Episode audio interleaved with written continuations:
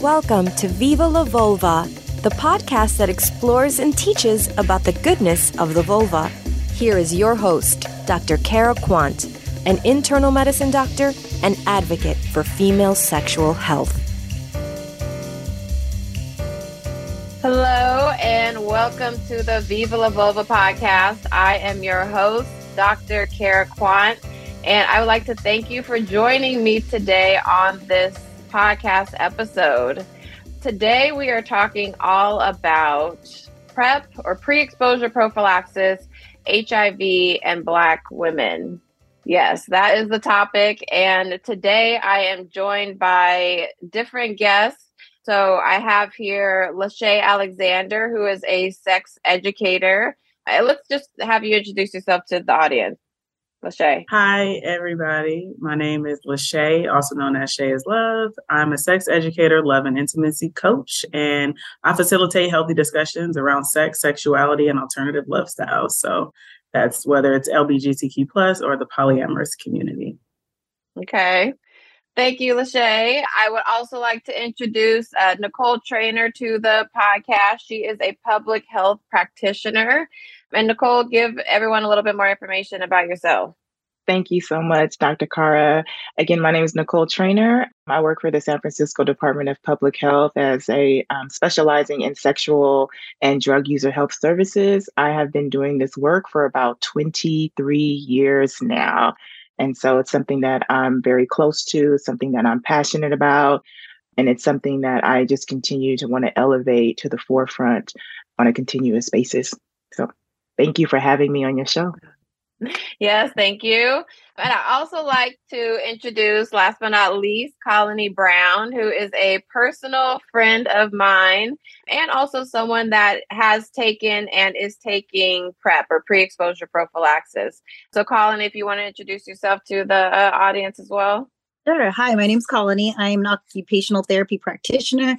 So I have a strong background in healthcare and advocacy. So this is kind of right up my alley, and I'm honored to be here. Thank you. So I want to just get right into it. What is the reason why we're having this discussion today? Well, the discussion is was brought about by a statistic, a CDC statistic from 2020. It is uh, the HIV surveillance report from 2020. And give you a little bit of information about that. In 2020, 30,000 people were uh, received an HIV diagnosis in the United States. And of those 30,000 people, 12,000 of them were Black or African American. You know, breaking that down further, Black and African American women aged 13 and above made up 13% of the female population. This is we're talking about within the United States, but accounted for 54% of diagnoses of HIV infection amongst women. 54%, over half. And that is more than white women um, who make up 62% of the population, but only account for 24% of diagnoses and even Hispanic uh, Latina women make up 17% of the female population and account for 17% of the diagnoses. Mm-hmm. So that was an astounding mm-hmm. statistic. Mm-hmm. And I've heard this before in training in medical school and residency that you know black people have the highest rates of hiv and even black women have have been at that high number for i would say quite a while but just you know putting out that this latest statistic from the cdc reconfirms the statistic from the mm-hmm. past and so I wanted to first ask the question or just talk about PrEP and like what is it? Give me everyone a little bit of background about that. So PrEP again is pre-exposure prophylaxis. It is a medicine that can be taken either on a daily basis or injected once every 2 months or every 8 weeks and it can reduce your risk of getting HIV by up to 99% which is a pretty high and good rate of efficacy. So that is a little bit of information about PrEP. I'll get a little bit more into it, but I wanted to direct this next question to Nikole and give us a little bit of information about the history of PrEP because we've had this conversation before mm-hmm. and you were telling me that, you know, the research, who the research was on. Right, exactly. So, Dr. Carl, I'll kind of start back to the PrEP clinical trial revolution where and actually starting back to Truvada, right? So so PrEP the medication for PrEP is Truvada, which was FDA approved in 2004, which is an antiviral medication that is used in patients who are HIV positive so that they become virally suppressed, right? And when a person is virally suppressed, it prevents them from what one, it's you know healthy for them as well, but it also prevents them from um, HIV transmission, right? And so Gilead, they held the patent to Truvada up until some recent years, and now there's a generic formula. Well, back in 2010, which which was one of the first clinical trials, it was called iPrEx. It was a global trial it was the first clinical trial to establish Truvada, the efficacy of Truvada used as a daily pill to prevent HIV acquisition, specifically only amongst gay men and men who have sex with men. And so that was the first clinical trial amongst that particular group of people, and, and specifically white MSM, right? This was also a global study as well, but you know, as you know, in different countries, not necessarily people have the privilege of as a, identifying as MSM openly. Well, after the iPrEx study, and they found that there was high efficacy in the daily medication of Truvada, there were several other large global studies um, or clinical trials to follow to determine the efficacy of PrEP in different populations. Um, they did have a, a clinical trial to determine efficacy in people who inject drugs. In further years, around 2014, 2015, they did some open up the trials to heterosexual men and women. And they also did some clinical trials on um, heterosexual couples in which one partner was living with HIV and the other partner was not. Um, and then they started to recruit more trans women. I do like to mention that even even though the, the populations became more inclusive, they still there was still an underrepresentation of individuals who identified either as Black or African American descent. However, all of the subsequent studies after the iPrEx study, they found that there was efficacy of PrEP about 92% if the adherence was a daily dose of PrEP at a minimum of four times a week. So it's 92% at four times a week. And of course, the efficacy increases the more adherent to, that you are to the drugs. So after those major clinical trials, then scientists said, okay, how does this look like in the real world setting? So then we implemented a demonstration project. So some health departments they were funded to conduct a PrEP demonstration project, again, which was designed to gain a better understanding of how PrEP looks like in the real world, um, hence outside of the controlled clinical trial. So from 2010 to 2016, I actually was one of the lead clinical research managers that was responsible for implementing the US PrEP demonstration project. It took some time to develop protocols and so forth because we're going out into the this the real world to do these implementations. But in the US, we had three different sites, which was San Francisco City Clinic in San Francisco, Whitman Walker in um, DC, and then Miami Dade County Health Department Clinic.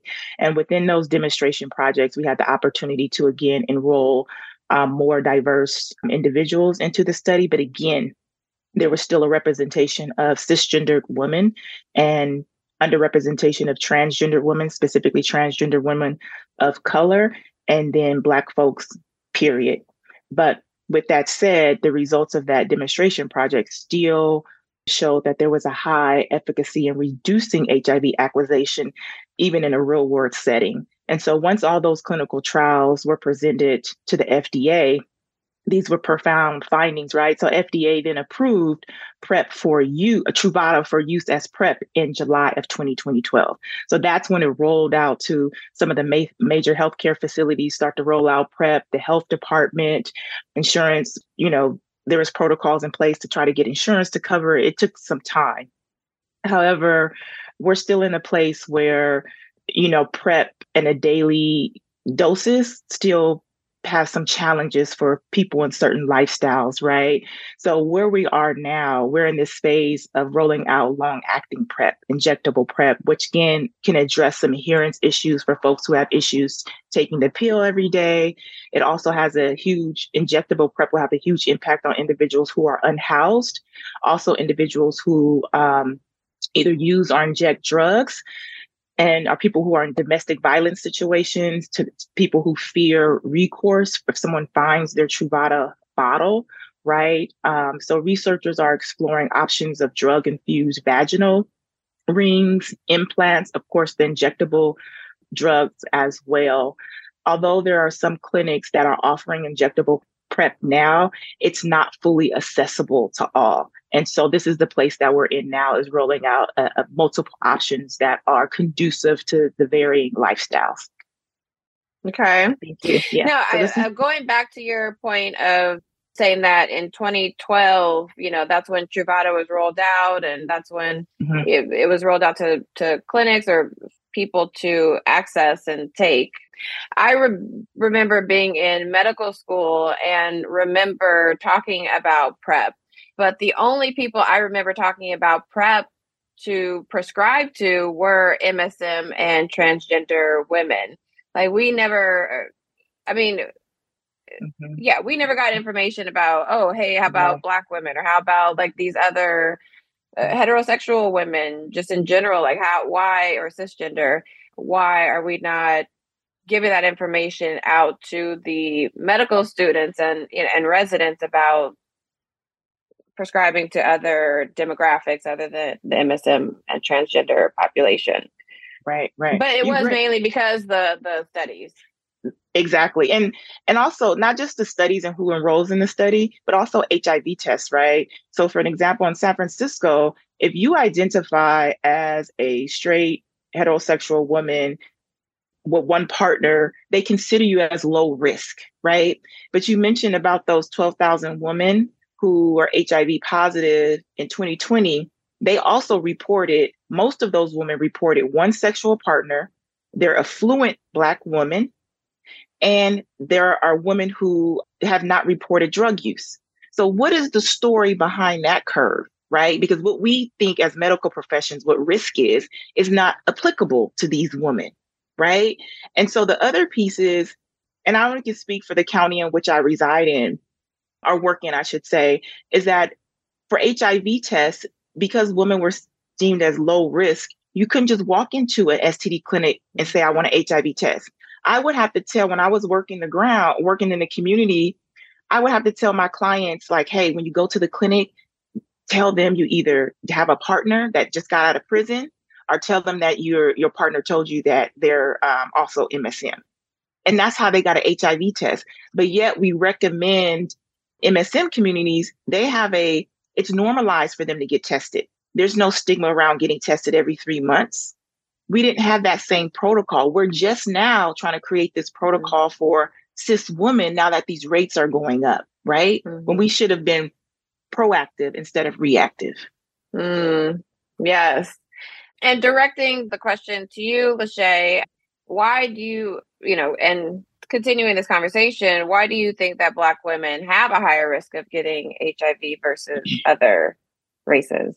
Yeah, I think one of the things we have to consider is the relationship that Black women have with the medical field in America, right? So we don't, and especially from a socioeconomic perspective, the access to quality healthcare is just not mm-hmm. there.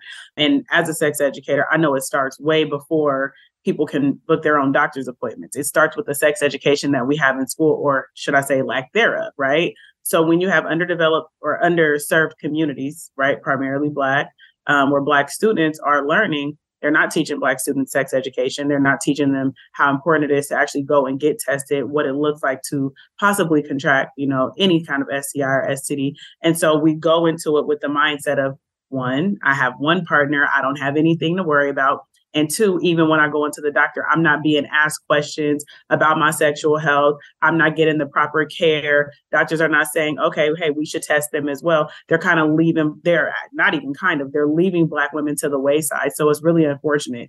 But I think something else that I want to add on is a, stigma that is around HIV in Black women. You know, it's reported that one in five HIV infections are women, but the majority of it, yes, is Black women.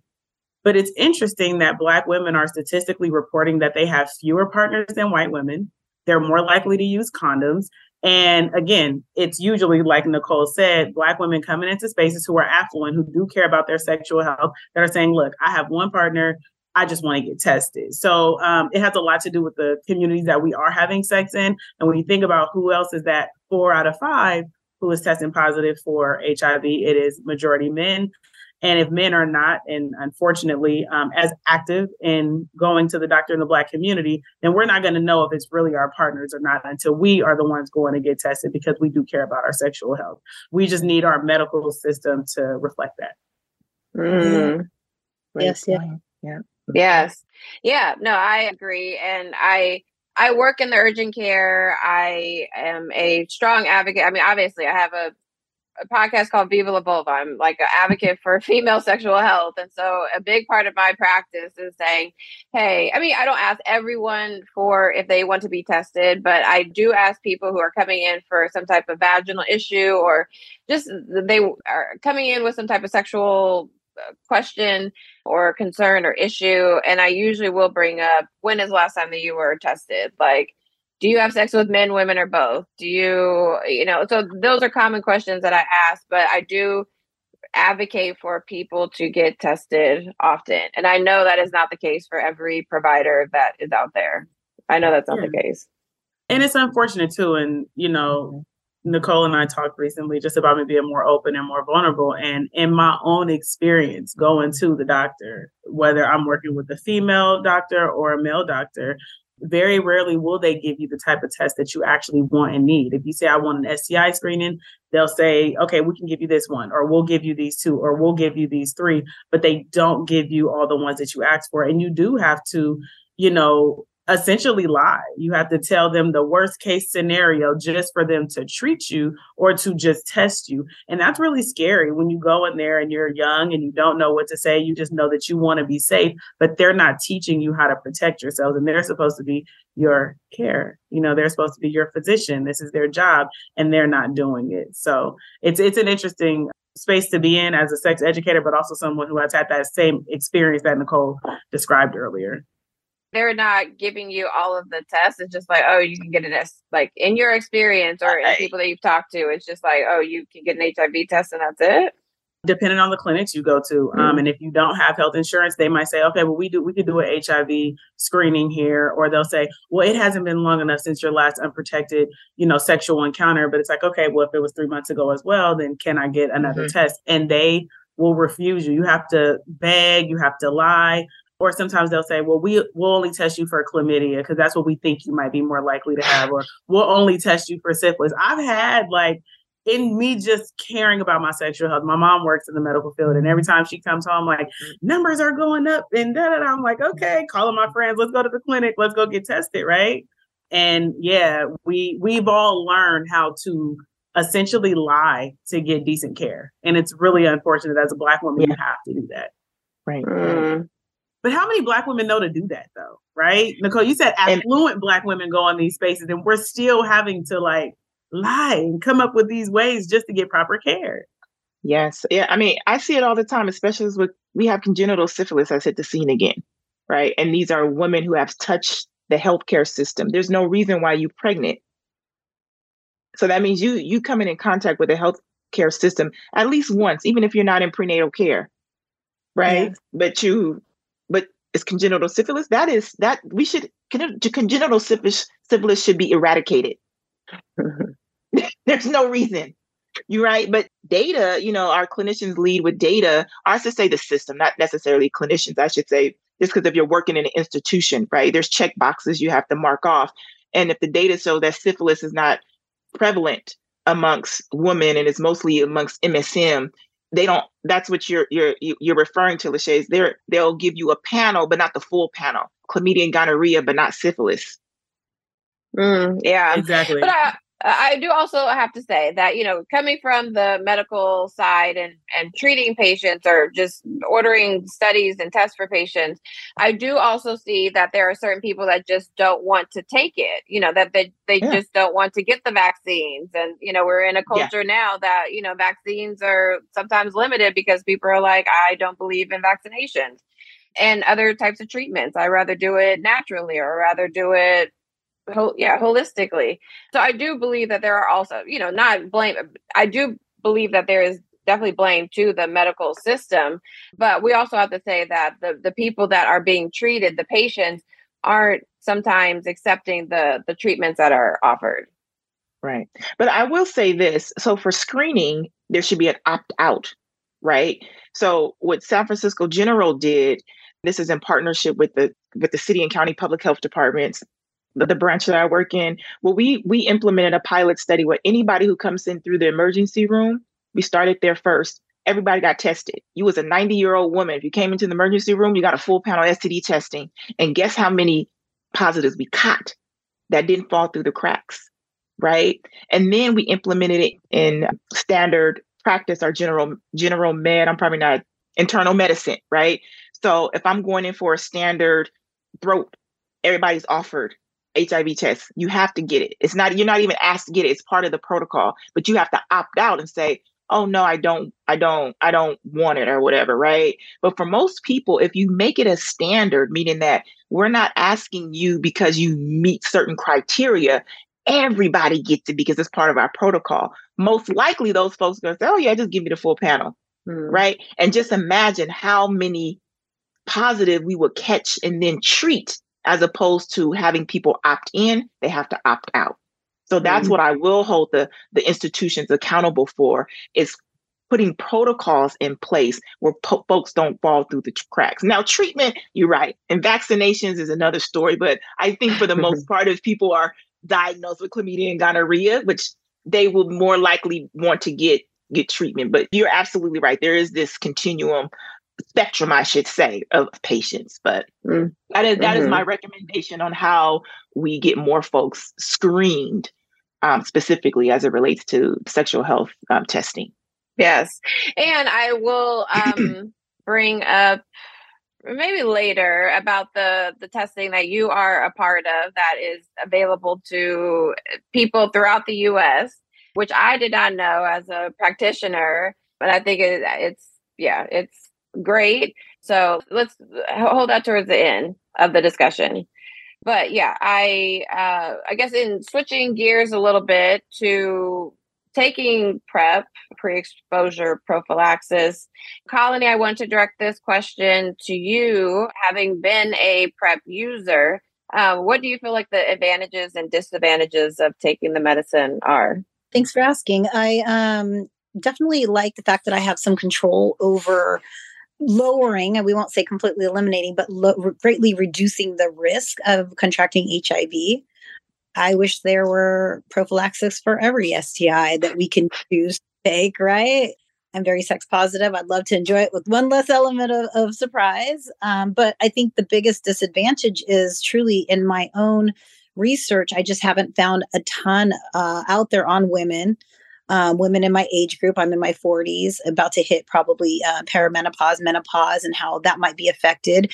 I do feel like when I've taken it, not taken it, and taken it, and I do feel like, you know, different physical symptoms and i don't know if that's just a transition of getting back on it but i feel different when i take it physically and i do wonder like what is that causing how's that affect my body on the long run so for me that's a disadvantage i'd like to be as natural as possible Mm-hmm. Yeah. And going over some of the other, like when starting PrEP, what do you do? So when someone wants first wants to start PrEP, they have to go to the doctor because at this point, still healthcare providers that are prescribing the medicine and you generally have to have a couple tests done. So generally an HIV test is the first. So we don't want to prescribe PrEP for somebody who already has HIV. And so you will get an antibody antigen test HIV test or an HIV RNA test, most likely the antibody antigen test. The rapid HIV test is not, I would say, good enough to uh, start you on PrEP. It would have to be one of those other tests. And you generally have to get other testing. So STD testing can also be done at that time, checking for gonorrhea, chlamydia, um, syphilis, hepatitis C, hepatitis B, which should be also on the panel um, before even starting the medicine. So I would say uh, it's not necessarily a disadvantage, but you do have to go and you do have to get blood work in order to start this medicine. It's not just something that you can go in like birth control and just like get the medicine and go. There are some other tests that need to be done. Um, with check a kidney function, things like that. But you know, the advantage is you are reducing your risk of HIV for yourself. So that's a huge advantage of taking the the medicine.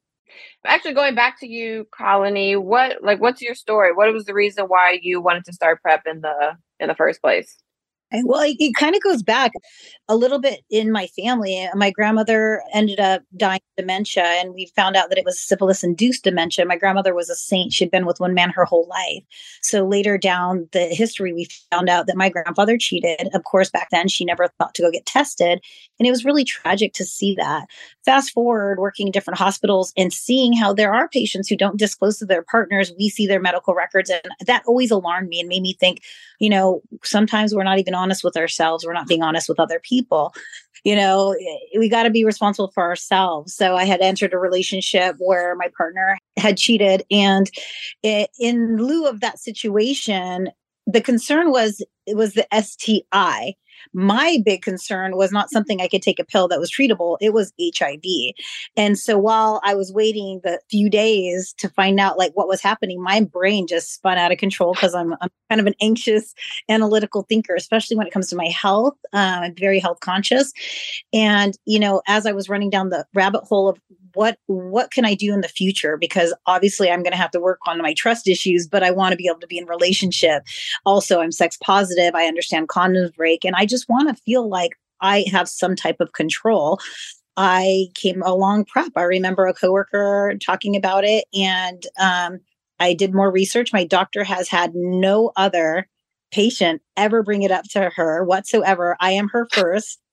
And so she said, I trust you to do some research. I'll do some research. We're going to do this together. Let me know how you feel. And really, she kind of advised me to talk more with one of the advocates for PrEP about it. Now, the interesting part about this is I couldn't, even though I had, I had stellar healthcare uh, insurance, my insurance wouldn't cover it because I was not you know they're the typical person asking for this medication. I was not high at high risk according to them. I feel like i am at high risk if i'm being exposed through my partnerships. So i said fine if i have to pay out of pocket i will and i'll go ahead and go back and advocate for myself because i will make sure that this gets heard and so somewhere in the mix um, i didn't have to do all that my insurance went ahead and authorized it and and so i continued to take prep I got into another relationship. I decided to go off it. Same thing happened. Trust was broken. And, and I just really kind of spiraled and I thought, oh my gosh, this just keeps happening. You know, I already knew the statistics of of heterosexual women who are thinking that they're with one partner uh, becoming some of the highest numbers to get HIV. And, you know, I guess I could speculate the fact that a lot of the research that I read is a lot of, you know, men that are not disclosing that they have preferences for both sex, you know. And I just felt like really lost and just decided, you know what? I think at this point, until I am really, I don't know if I'll ever decide that I want to be off of it. That's a whole nother issue for my therapist now. But um, I'm just really grateful that at least I have this option.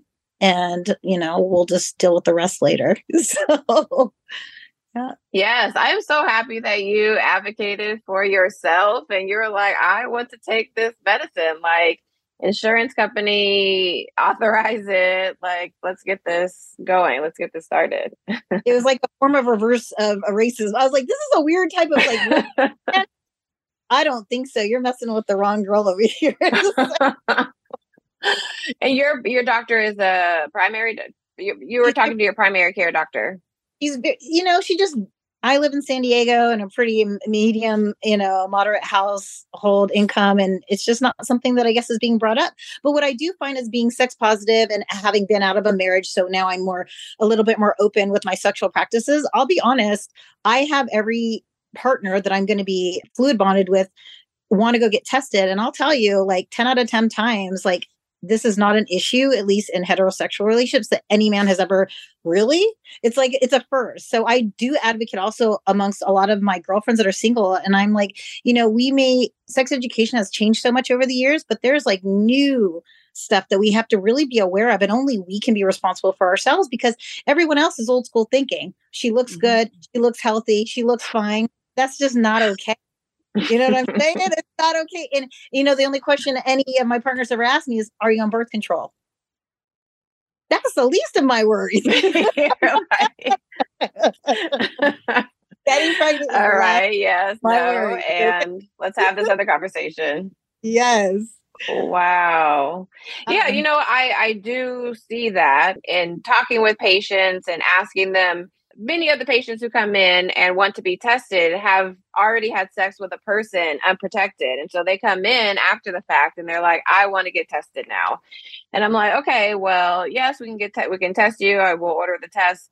But did you have a conversation with this person as to their STD status? Like, when is the last time they were tested? Have they ever had any STDs in the past or been with partner partners who have had STDs? Like, ha- when is the last time that you had this conversation? And I would say most of my patients have never had never brought up the conversation with their partners, like with their new partners of when is the last time they were tested. Never. Shae, like I'll message you and I'll be like, how do I have this? Because even if I have it with all my like long-term partners, it's awkward because my partners make it awkward. I really feel like if I'm going to let you into my body, this is like, this should be the easiest conversation we have. But, you know, I guess we're just not thinking like that anymore these days, you know? Mm. So. Yeah. Mm. I was going to direct this question to Lashae. Is there, you know, as a sex educator, is there a a script or is there something that you have that you tell pay, or people of how they can have a conversation about STDs or STIs, STIs and being tested? Yeah. So, one, I want to say I think conversations like this are really important because I think when people and women, especially Black women, see women that look like them, they're like, okay, well, they're having these conversations with, you know, their partners. Okay, that mean I can. That means I can do it too, because that's the experience that I've had is amongst my girlfriends. You know, I'm telling them like, you know, yeah, girl, I made him go get tested. Like, you know, they're like, what you did? How did he respond? And I'm like, or even if it's in a text, right? So what I do and what I encourage people to do is one, know your partner because everyone has a different communication styles. So anytime someone asks me for a very specific script, it is literally based on the type of relationship that they have. So for example, I had someone recently, you know, ask me, "Hey, how do I ask my partner if he's using protection with other people?" I do not mind. We're not monogamous. So non monogamy is a practice that a lot of people are exploring. And so I gave her a script and I'm like, you know, just let her know, hey, I'm not concerned with you having other partners, but based on my concern for my sexual health, I do want to know if you're using protection with them and how often are you getting tested. And she was like, okay, that was good. I'm going to copy and paste. So she just copy and pasted and for myself, I lead with vulnerability where I, because I'm going to physically share my body with you, I'm going to first talk to you about what my body is like, how it responds, how it reacts. And what that looks like is I'm like, hey, I'm sensitive down there. so if you sleeping around and we don't use a condom, I'm going to get BV. I might get a yeast infection. Like I'm, I'm, I'm, and they like, whoa, they're like, okay, um, they're like, and I had someone like, how do you know this? And I was like, because when I had a partner, you know, they slept around and this was the result of them sleeping around when I was not. And they respect it. And they're like, okay, so she's telling me about her body. I don't, you know, contrary to popular belief, cishet men feel really bad when you tell them that they did something wrong. So you're like, if you do this to my vagina, baby, we're not gonna be able to do it. Now I'm gonna be out of commission. We can't have sex. We can't enjoy it. So before we get to that point, let me tell you, we are to go get tested. And then we're going to talk about how we want to navigate our sex life. Are we choosing to use condoms? Are we going to be primary partners? Are we going to be each other's only partner? What does sex look like for you with me? I have my preferences. I lay them on the table, and then we negotiate. So I do negotiate my my uh, sexual practices, and I haven't had a problem. I have not had a problem with any man having a problem using a condom or getting tested with me. So, yeah, I think the more we talk about it, the more open people will be to having the conversation. Lashae, do you go as far as just taking their word for it? Because this is the other thing. I'm a I'm a show. I'm a, I'm I'm not. I don't even want someone to trust me. I want you just to see it. You know what I mean? But I have yes. never, uh not unless I go in with someone. Rare people will be like, "Oh yeah, I got tested," and it's like, I I would like to see that. It's like you know, like how do you Oh yeah. Oh yeah, it's either you know the the phone results because now you can get them on your phone. Like if you have mm-hmm. Kaiser, you can do uh, mykp.org. Everybody, um, if he has Kaiser in California, yeah. don't let him play you, okay? Mike, yeah. he can download it on his phone. Um, Planned Parenthood also offers free STI screenings. If he doesn't have health insurance, that's already a concern right there.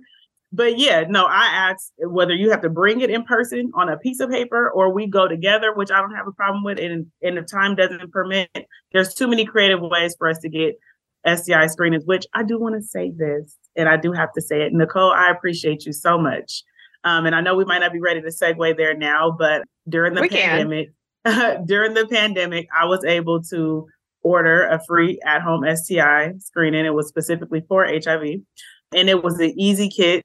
Um, I ordered two because I was like, look, just in case I mess up the first one, let me get another one. It came with condoms. It came with very clear instructions. If you couldn't read the instructions on, the, on, a, on a piece of paper, they had um, yeah. visual instructions that you can access through your phone. But I was really grateful because it was private. I was able to do it safely, you know, during the panorama. And yeah, so I, I definitely appreciated that, Nikole. And it's something that when it clicked back, I was like, you know what? Everyone needs to do this. I was like, I did it right yeah. the first time. It was great. I'm like, I had a second one. So I did the second one recently. And I was like, okay. I was like, I'm cool. I was like, I'm good. right. That is so awesome. I'm glad you, you know, was able to benefit from it, that resource.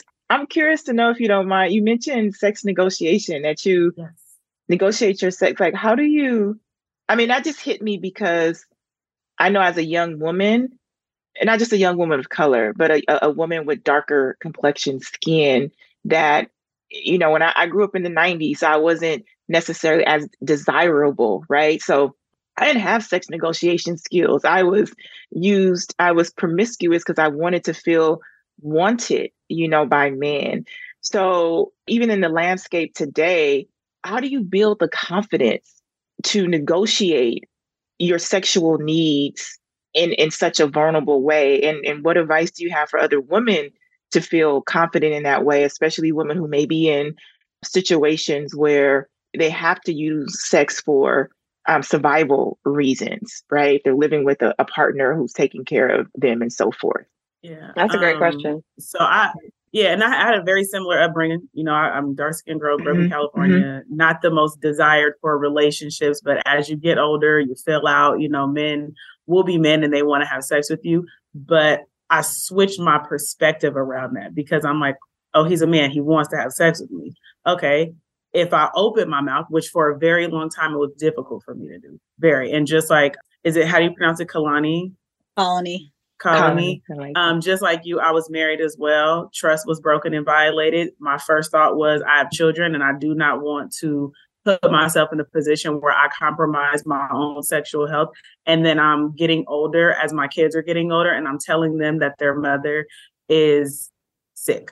Right. So that became my why for my sexual health. And when I changed my perspective on well, men want sex, and I'm like, okay, and if I want to have sex with this man, we're going to negotiate because what are you going to do? You're going to tell me no. You're not going to tell me no. You want to have sex with me.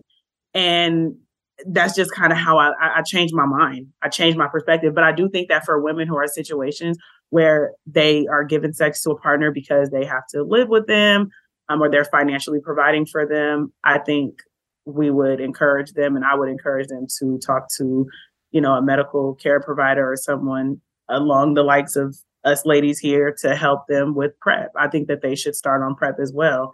That's a sticky situation because outside of HIV AIDS, you can still catch other things. BV is very common amongst uh, people who have multiple partners. Yeast infections happen, and those are very irritating and not very pleasant to deal with at all, right? You still have syphilis, you still have gonorrhea. So, in those cases, I think that keeping yourself safe as best you can with the proper medicine um, and then from there, tapping into other resources outside of just sexual health resources so you can get out of that situation. Mm. And you know, what about even the people who don't even feel that they should be tested? You know, like what if the, the people who are like, I'm in a stable relationship, like I am, you know, like we are married. I don't mm-hmm. need to be tested. I don't need to be on PrEP or, you know, like I don't need to be doing this stuff because it's a stable relationship. Well, I think the reality is that the numbers show us otherwise. One of yeah. the very first things I learned in sex education was the rates of HIV AIDS in black women. It it made me cry. That was the very first thing that I learned studying sex education. And so the numbers don't lie. And because the numbers don't lie, we can't lie to ourselves. And if you don't protect yourself and love yourself, you could find yourself in a situation where, like I said, the worst thought for me was I have to tell my kids as they're getting older, I'm sick and I might not be here if I don't if I don't have the proper care, right? Because if you don't have the proper care, you can't live with, you know, HIV AIDS. It's it, it's going to be a difficult role for you. So I think that women taking care for themselves and taking care of themselves has to be on the forefront, or people in general. Even if you're in what you think to be a monogamous relationships, like I said, numbers don't lie. Yes, yeah. and as we were we were bringing up earlier, uh, that even though Black women are usually have less partners usually use more condoms with their, you know, with sex, we're still having the higher rates of HIV. So there's something not right. There's something going on that we are missing.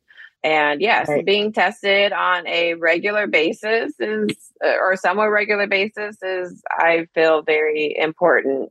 You know, I think every person should be tested who is not in a relationship who's single should be tested every three months and for those people who are in quote unquote monogamous relationships or relationships, should still be tested. Maybe not every three months, maybe yearly, but I still feel like it should they, you know, should be tested. So I know Lashae, you have to leave, get out of here soon or now. Yeah, I'm be heading out.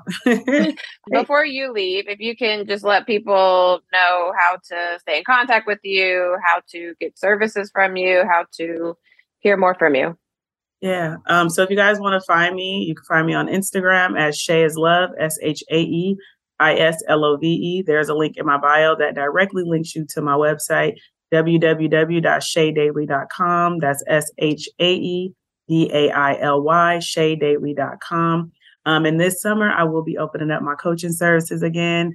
I mostly work with couples, uh, but I'm going to be working with Black women this summer. So I've kind of scaled down just a little bit. I don't have the capacity for everybody right now. I have to, you know, I have to focus on the community that I really want to serve, and Black women are my why. So yeah, if you look, all right, Black ladies, Women Summer, look, call me. You need to tell him you need to get tested.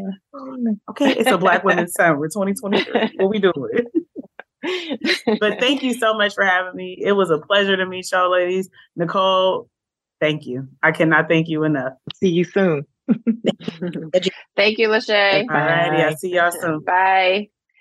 So, to get into the discussion about how people can be tested more regularly. So, say they don't have the resources to or a clinic that is very close to their place where they could just go in and be tested quickly. They have to take off work. They have you know there's complications to being tested. You have to go to a lab. You have to take time off if you're working. So you and your the organization that you are a part of has made it more accessible for people to be tested and i think that that is dope. Like yes. everyone should know about this. Like everyone should yes. know about this. So yes, please yes. tell people what it is, how they can be tested on a regular basis. Absolutely. So through folks, if you want to get tested for a free, not only just HIV testing, but full panel testing, the full panel um, lab based testing is available in some jurisdictions across the country. However, there are other jurisdictions who don't necessarily have the funding to provide free full panel testing, where CDC has provided funding to supplement those counties. So now any anybody in who resides in the US. You don't have to be a documented resident. You can be undocumented as well, as long as you have an address um, that you can get your kit mailed to. You can go to havegoodsex.org. There's a link there that will take you to say, order my kit now. It'll ask you a few questions to put in your zip code, address, and also the last time that you've been tested. If you've never been tested or if you've been tested more than three months ago, you will qualify to get a testing kit.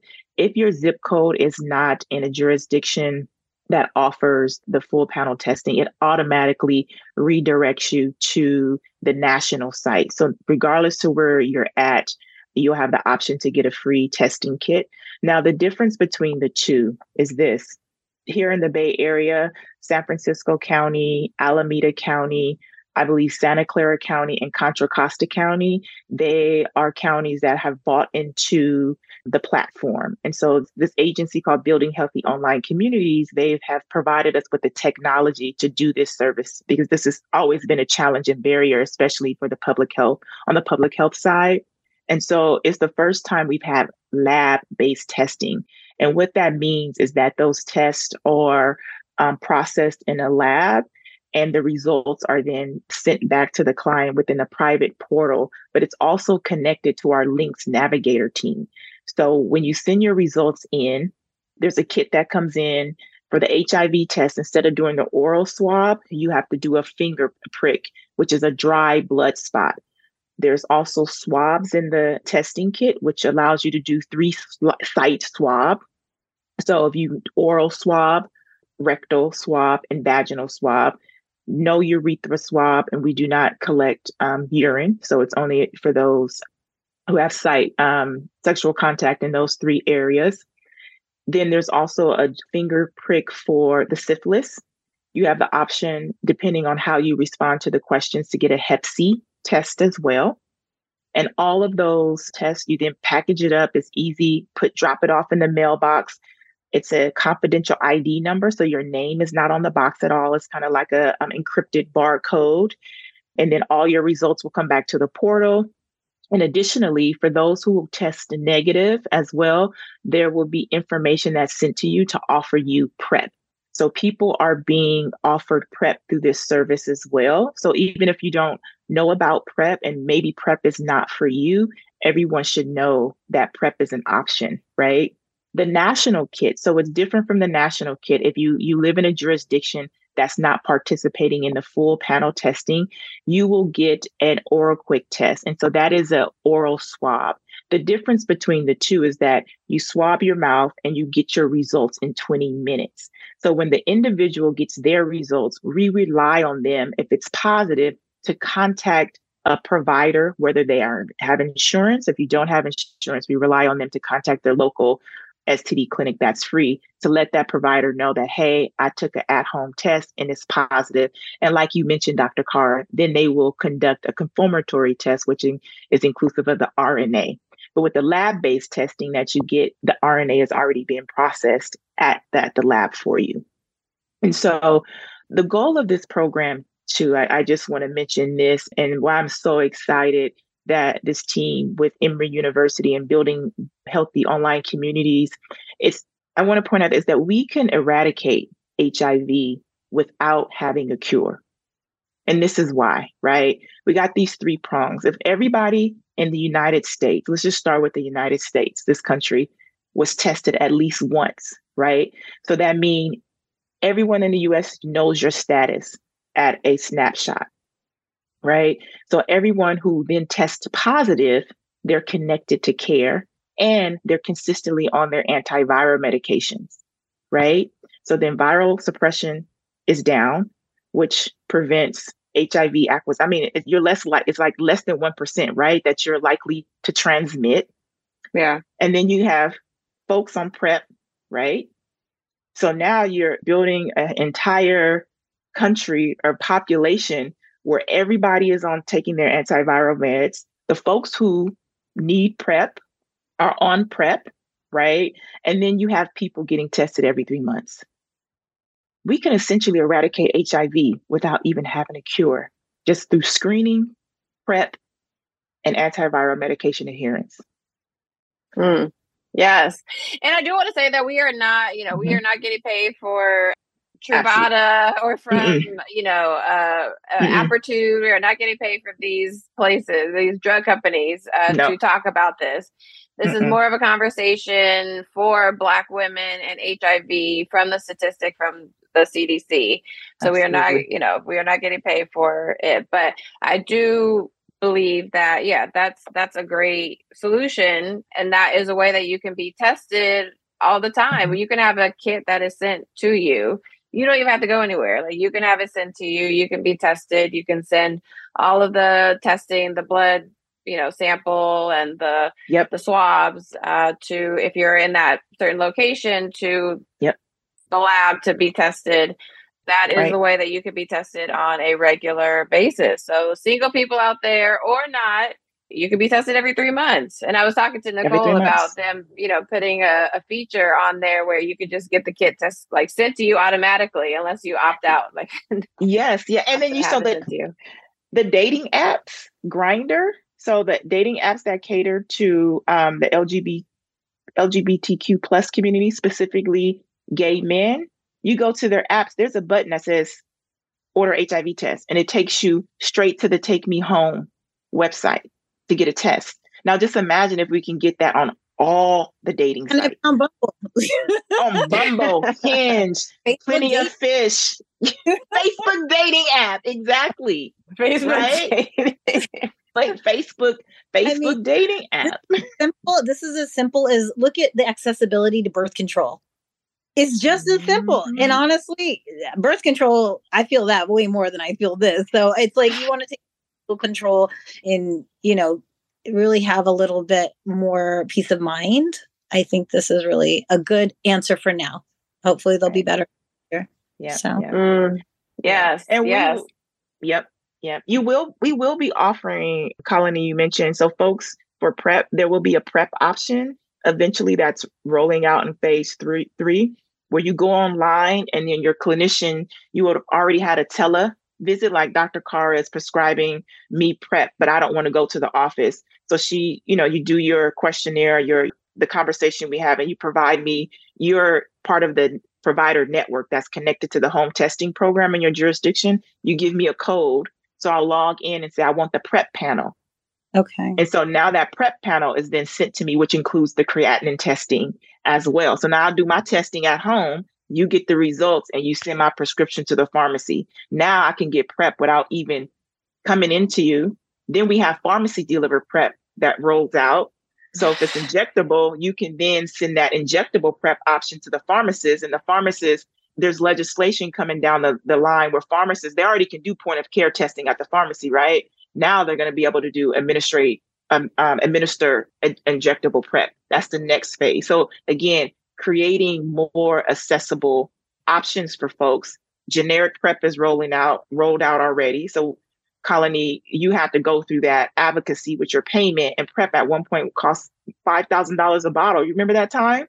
It, it um, was very one. It was very expensive, but I was willing to pay. My life is priceless. Exactly, so. exactly. and now we got the generic, and so it's slow rollout, but we're getting we're getting there. We need folks like you, Dr. Cara, that is just putting this out there on the platform to have conversations about it.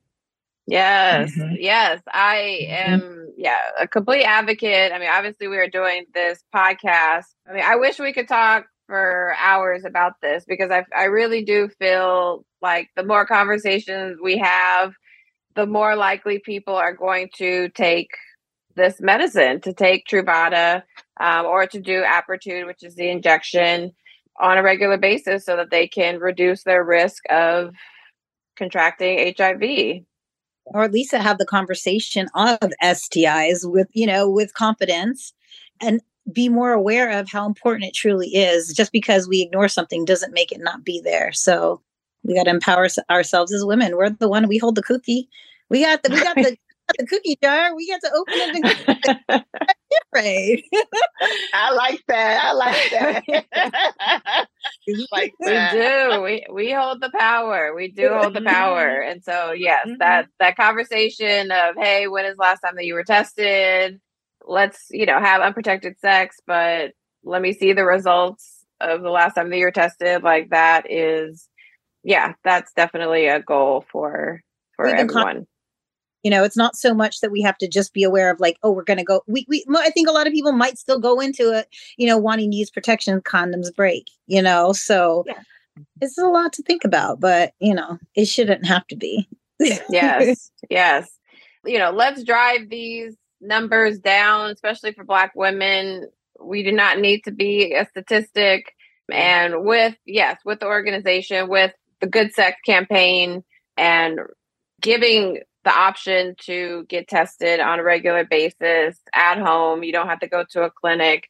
We have the tools. We have the tools, and we can definitely empower ourselves to know our status and to reduce our risk of HIV.